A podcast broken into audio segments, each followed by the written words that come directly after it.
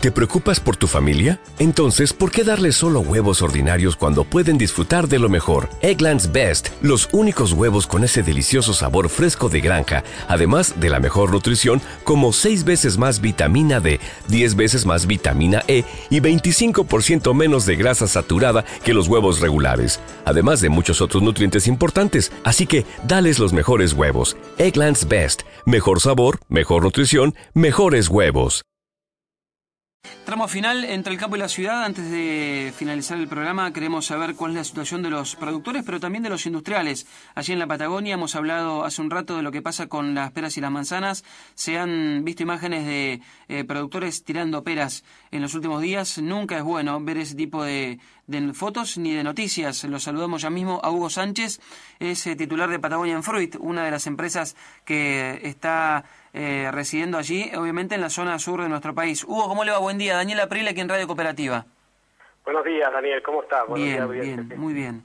Pero, ¿qué pasa con los productores y qué pasa con la industria? Eh, ¿Siguen los problemas? Todavía no hay ningún acuerdo entre el gobierno y el sector para brindarles asistencia.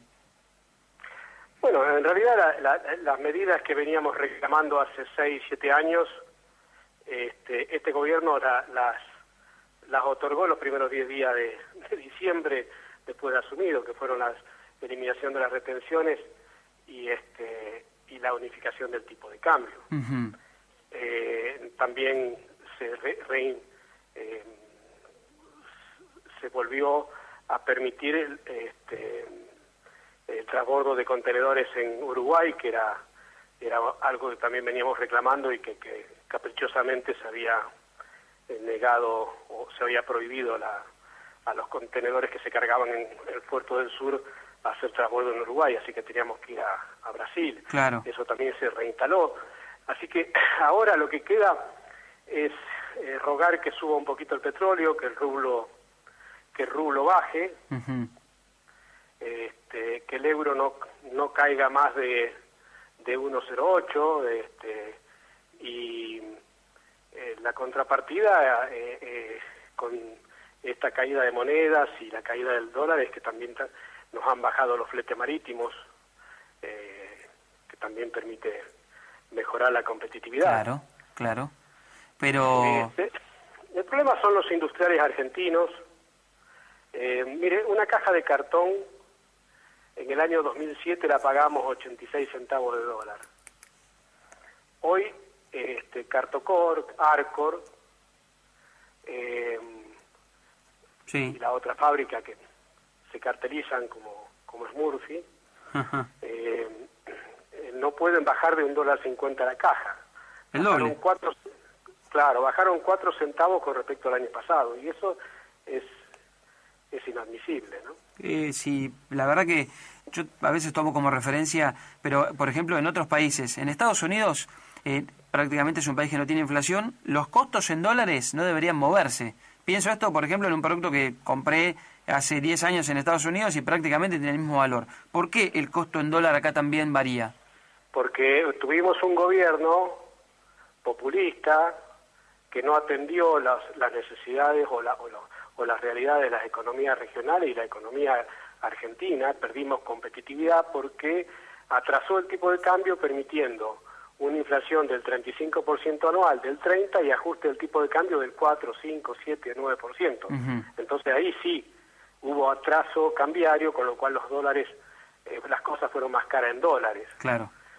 Este, pero ahora eh, eh, usted no puede pedir, decir que encarece en dólares cuando hay inflación del 30 y el tipo de cambio no se mueve, eh, y cuando el tipo de cambio se mueve, decir que tenéis que ir con el dólar. Pues, pues en, los dos casos siempre salimos perdiendo, pero este, vamos a ver si importando cajas de Chile otros este, de otros eh, países podemos bajar un poco los costos. En cuanto, eh, en cuanto a la exportación, bueno, la cosa viene complicada por la situación del mercado internacional. Un Brasil que devaluó, un rublo que se devaluó. Sí, sí. Brasil está muy difícil. Sí. Eh, primero este, estamos tratando de cobrar lo que nos deben del año pasado, los importadores, eh, que es una cifra importante. Eh, los mercados están un poco mejor que el año pasado, eh, producto de que el año pasado cuando estábamos iniciando la cosecha hacia eh, principio del 2015, hacía tres meses que, que se había instalado el, el ruso a, los productos este, europeos y, la, y encontró los productores europeos preparados para exportarle a Rusia con todo eso que, que significó una, un, stock eh, demasiado alto. Eh, este año no pasó eso, así que el mercado se ve un poco mejor. Estados Unidos también está un poco mejor, tiene menos cosecha. Eh, ¿A quién se le vende hoy? ¿Perdón? ¿A quién se le vende hoy? Bueno, Europa, sí. Estados Unidos, Rusia, Rusia está está demandado, el problema es, la formación de precio con un rublo que el año pasado estaba en una media de 55 contra el dólar y hoy está a 79. Claro. Lo, ¿Seguiremos viendo esas imágenes de los productores tirando peras y manzanas? No, este año no, no, no, este año no, no, no va a faltar pera. ¿Va a faltar? Hay una cosecha menor aquí. Ajá, ajá. Mire, lo que quedó, lo que quedó después del gobierno anterior a causa, eh, yo les conté una vez cuando le dije al, al ministro que en el 2010 que el Valle estaba levantando una línea de fiebre. Sí. ¿Se acuerda? Sí, sí, sí. En la entrevista anterior. Sí, es verdad. Eh, bueno, en cinco años quedó tierra quemada. Claro. Se abandonó un 30% de los cultivos. Claro. Bueno, esperamos que llegue la recomposición ¿eh? para el, para el Valle y para todas las empresas de ahí. Yo lo veo positivo, este, lo que pasa es que hay un sector de los productores, eh, digamos, siempre rebeldes, eh, que no que tienen como consigna desde que nacieron pedir un precio anticipado a la fruta, eh, un precio que, que, es muy difícil de garantizar frente a todo el escenario de costo que, que hay del de mercado. Claro, claro. Pero por lo demás, los productores con, con buena producción, están siendo buscados por las empresas y no va, no va a haber suficiente Pera Williams.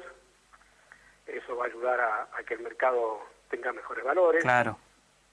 Este, lo veo positivo.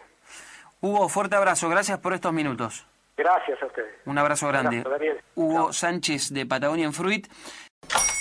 Hola, buenos días, mi pana. Buenos días, bienvenido a Sherwin Williams. ¡Ey! ¿Qué onda, compadre? ¿Qué onda? Ya tengo lista la pintura que ordenaste en el ProPlus app. Con más de 6.000 representantes en nuestras tiendas listos para atenderte en tu idioma y beneficios para contratistas que encontrarás en aliadopro.com. En Sherwin Williams somos el aliado del PRO.